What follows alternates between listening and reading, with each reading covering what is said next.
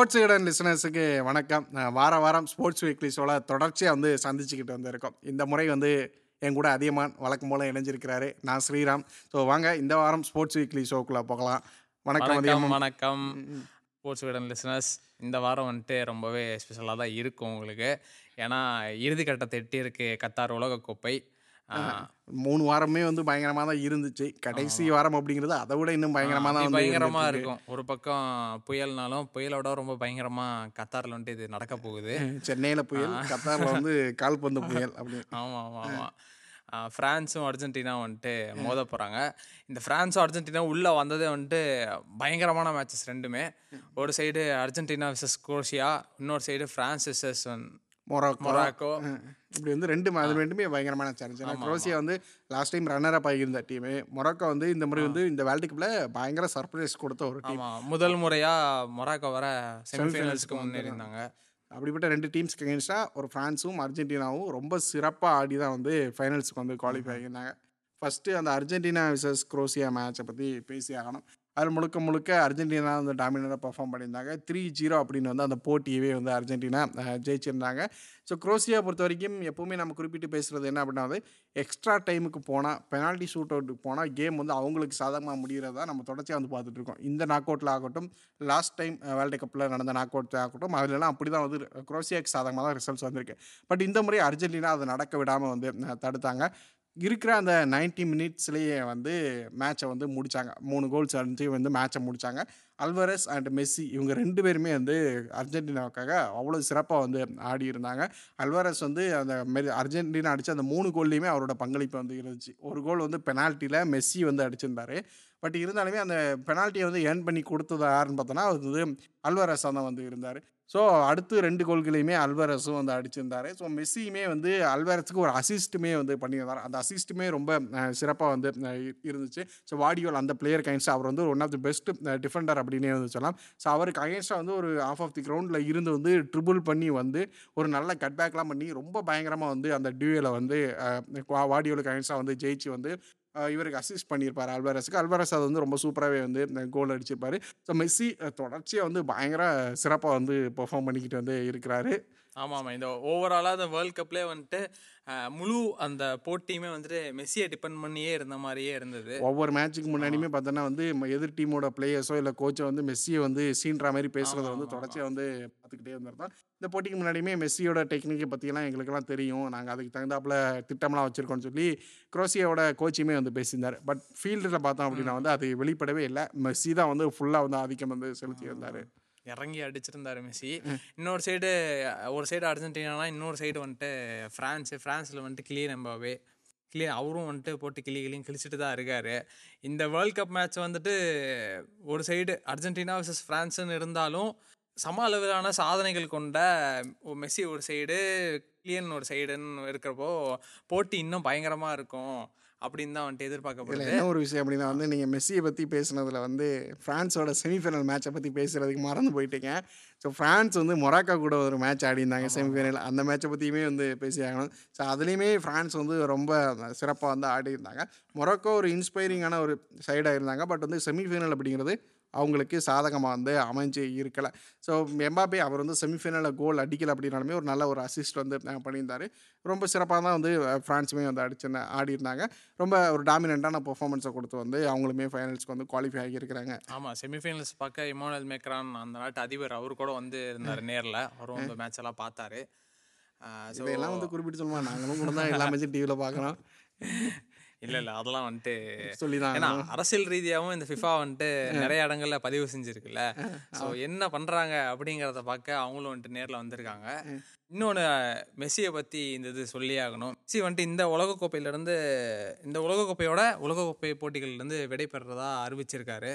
தன்னோட ரிட்டைர்மெண்ட்டை சொல்லியிருக்காரு. அது ஏற்கனவே வந்து சொல்லியிருந்தாரு. ஆமாம் ஆமாம் திரும்பியும் வந்து திரும்பியும் வந்து ரொம்ப அழுத்தமாக திருத்தமாக கன்ஃபார்ம் பண்ணியிருக்காரு. ஏன்னா மெஸ்ஸியை பொறுத்த வரைக்கும் இதுக்கு முன்னாடி ஒரு தடவை ரிட்டையர்மெண்ட்லாம் அனௌன்ஸ் பண்ணிட்டு திரும்ப வந்தார். மறுபடியும் அதே மாதிரி வந்து எதுவும் இருக்குமோ அப்படின்னு வந்து ஃபேன்ஸ்லாம் வந்து எதிர்பார்த்துருந்தாங்க. அப்படியெல்லாம் எதுவும் இல்லை. போன முறையுமே வந்துட்டு ஃபேன்ஸோட அன்பு கட்டளையால தான் வந்துட்டு அவங்க அவர் திரும்ப வந்தார். இந்த முறை எந்த கட்டளை கொடுத்தாலும் திரும்ப வரமாட்டேன் அப்படின்னு வந்து சொல்லிட்டாரு. ரொம்ப ஸ்ட்ரிக்டாக சொல்லிட்டாரு. அதே மாதிரியே சிஆர் செவன் அவரை பற்றியும் பேசி ஆகணும். ஏன்னா போர்ச்சுகலும் வந்துட்டு ஃபைனலிஸ்ட் வரும் ரொம்ப எதிர்பார்க்கப்பட்ட ஒரு டீம் தான் அது.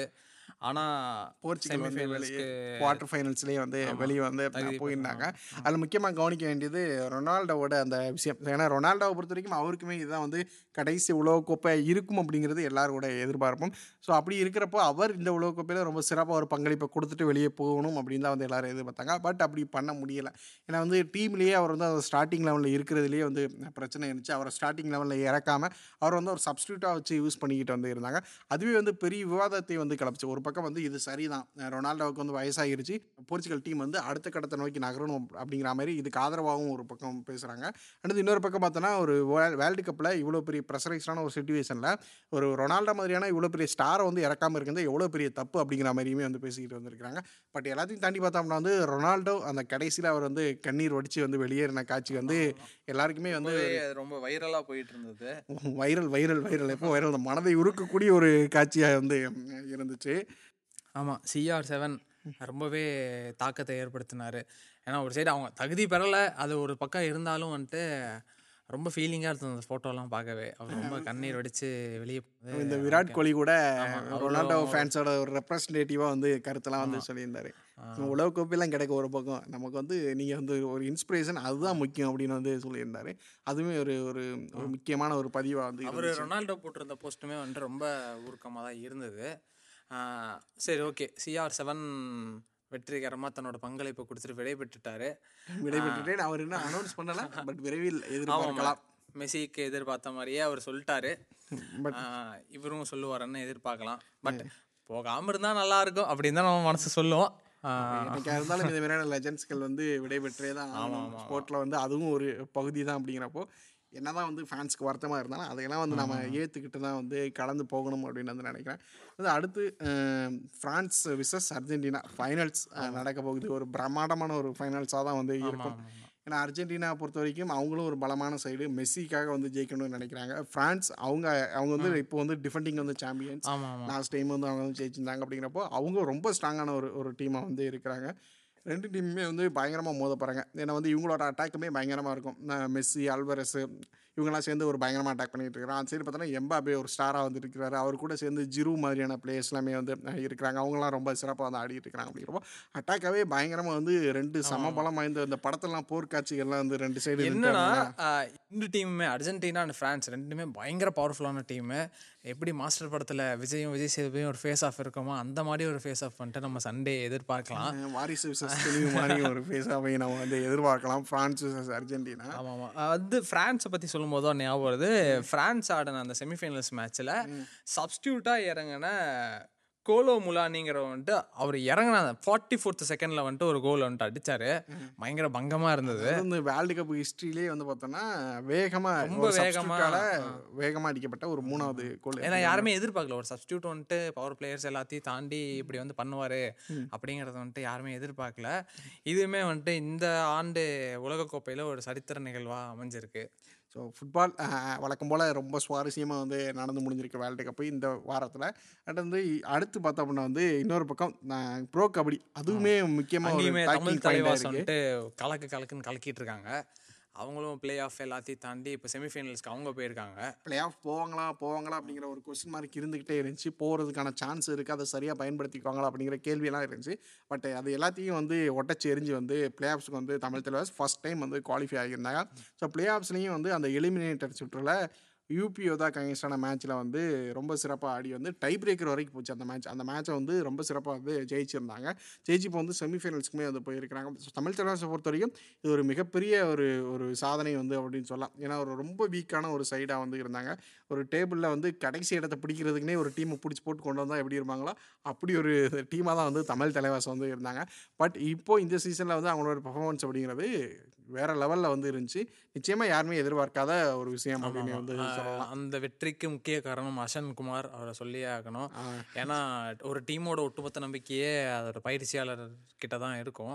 ஏன்னா தமிழ் தலைவாசுக்கு வந்துட்டு பெரிய ஒரு ட்ராபேக்காக இருந்தது அந்த கோச் தான். அடுத்தடுத்தடுத்து மாறிட்டே இருந்தாங்க வெவ்வேறு ரீசன்ஸ்னால். அசன்குமார் பயங்கர பயங்கரமாக ஒரு என்ட்ரி கொடுத்து டீமை தாங்கி பிடிச்சி இப்போ செமிஃபைனல் வரைக்கும் கொண்டு வந்திருக்காரு. பார்ப்போம் ஃபைனல்ஸில் எந்த மாதிரி இப்போ அவங்க பெர்ஃபார்ம் பண்ணுறாங்க. அசன்குமாரை பற்றி பேசும்போது அவர் நம்பராக பேசணும்னா இன்னும் நல்லாவே இருக்கும் அப்படின்னு நினைக்கிறேன். ஏன்னா அசன்குமார் வரதுக்கு முன்னாடி இந்த சீசனில் மட்டும் பார்த்தோன்னா அசன்குமார் வரதுக்கு முன்னாடி ஒரு ஆறு மேட்ச்சில் வந்து ஆடினாங்க தமிழ் தலைவாஸ். அதில் ஒரே ஒரு மேட்ச் மட்டும் தான் ஜெயிச்சிருந்தாங்க. அதே நேரத்தில் அசன்குமார் வந்ததுக்கு அப்புறம் பதினேழு மேட்ச் ஆடி பத்து மேட்ச்சை வந்து ஜெயிச்சிருந்தாங்க. ஒரு நாலு மேட்ச் கிட்ட வந்து தோற்றுனாங்க, சில மேட்சஸ் வந்து டைம் வந்து பண்ணியிருந்தாங்க.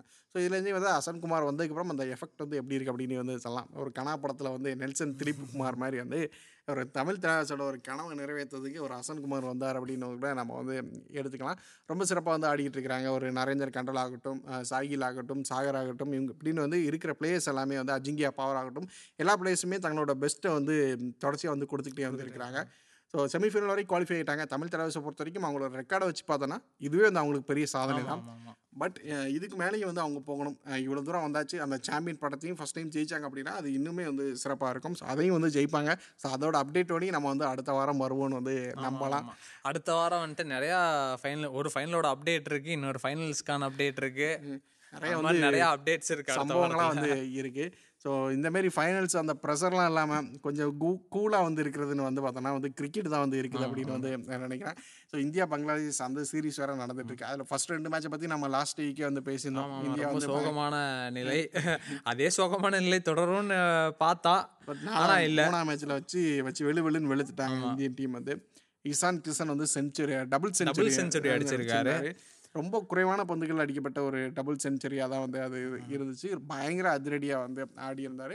ஒரு முக்கியமான ஒரு விஷயம் அப்படின்னு நினைக்கிறேன். ஏன்னா வந்து ரெண்டு மேட்ச் தோத்துட்டு மூணாவது மேட்சும் வந்து அந்த ரிசல்ட்ஸ் அப்படிங்கிறது தவறாக போயிருந்துச்சு அப்படின்னா அது ரொம்பவே வந்து டீமுக்கு வந்து பின்னடைவாக வந்து இருந்திருக்கும். பட் அந்த சமயத்தில் ஒரு குரூசியலான பெர்ஃபார்மன்ஸை கொடுத்து இந்தியாவுமே நல்லா பண்ணது அப்படிங்கிறதுமே ஒரு தேவையான ஒரு விஷயம் அப்படின்னு வந்து நாம் வந்து எடுத்துக்க முடியும். இப்போ அடுத்து பார்த்தோன்னா டெஸ்ட் மேட்ச் வேறு இந்தியா வர்சஸ் பங்களாதேஷ் மேட்ச் வந்து ஓடிக்கிட்டு வந்திருக்கு. அதுலேயுமே வந்து ஒரு இந்தியா வந்து நல்லாவே தான் வந்து பெர்ஃபார்ம் பண்ணிகிட்டு இருக்கிறாங்க. ஸோ ஓடிஐயில் விட்டதை டெஸ்ட்டில் வந்து பிடிப்பாங்க அப்படின்னு வந்துட்டு எதிர்பார்க்கலாம்.